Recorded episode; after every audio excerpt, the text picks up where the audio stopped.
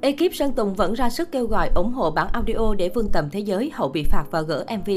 Nhiều người đặt câu hỏi MV mới của Sơn Tùng bị phạt cấm phát hành, vậy bản audio liệu có được tuyên truyền không? Động thái mới đây của đại diện phía Sơn Tùng nhanh chóng nhận được nhiều sự chú ý và phần nào lý giải cho câu hỏi trên. Gần đây nhất, Sơn Tùng đã bị phạt 70 triệu đồng phải gỡ MV tiếng Anh khỏi các nền tảng số sau khi đại diện của anh có buổi làm việc với thanh tra Bộ Văn hóa Thể thao Du lịch tại Hà Nội. Nguyên nhân vì MV mới There's No One At All chứa quá nhiều nội dung tiêu cực, Sơn Tùng đã bị phản ánh dữ dội và cũng đã ẩn MV này trên YouTube Việt Nam. Cục nghệ thuật biểu diễn đánh giá nội dung trong bản ghi âm ghi hình There's No One At All có dấu hiệu vi phạm quy định cấm sử dụng trang phục từ ngữ, âm thanh, hình ảnh, động tác, phương tiện biểu đạt, hình thức biểu diễn, hành vi trái với thuần phong mỹ tục của dân tộc, tác động tiêu cực đến đạo đức, sức khỏe cộng đồng và tâm lý xã hội. Trước đó, về phía Sơn Tùng, sau khi ra mắt MV mới và vấp phải phản ứng dữ dội từ dư luận về nội dung hình ảnh, đồng thời bị cơ quan chức năng tuyết còi, anh cũng đã lên tiếng xin lỗi, đồng thời chủ động gỡ bỏ MV khỏi kênh YouTube và giải thích về ý tưởng thực hiện MV này. Tuy nhiên, phải nhiều tiếng sau khi cơ quan chức năng ra công văn đề nghị các đơn vị liên quan gỡ toàn bộ bản ghi âm ghi hình MV này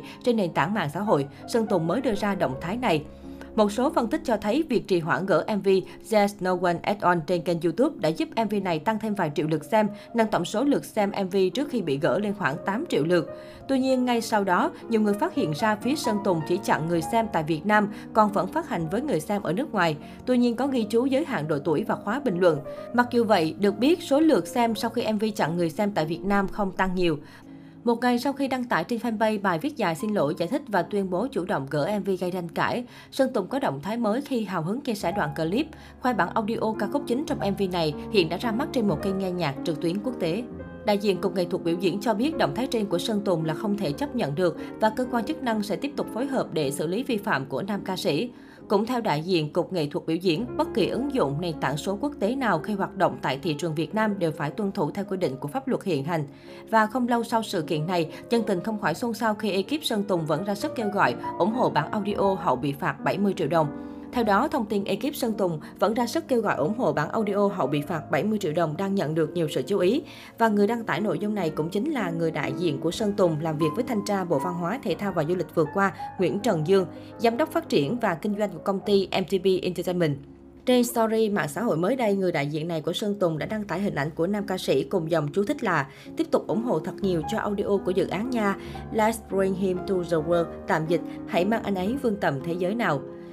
Dòng chia sẻ này cho thấy dù bản MV There's No One Else On gặp sự cố và bị yêu cầu gỡ khỏi mọi nền tảng, nhưng ekip Sơn Tùng dường như cho thấy mình không hề bị nao núng gì. Họ vẫn có cách khác để quảng bá sản phẩm này của anh và đã chuyển sang phát triển mảng nhạc số.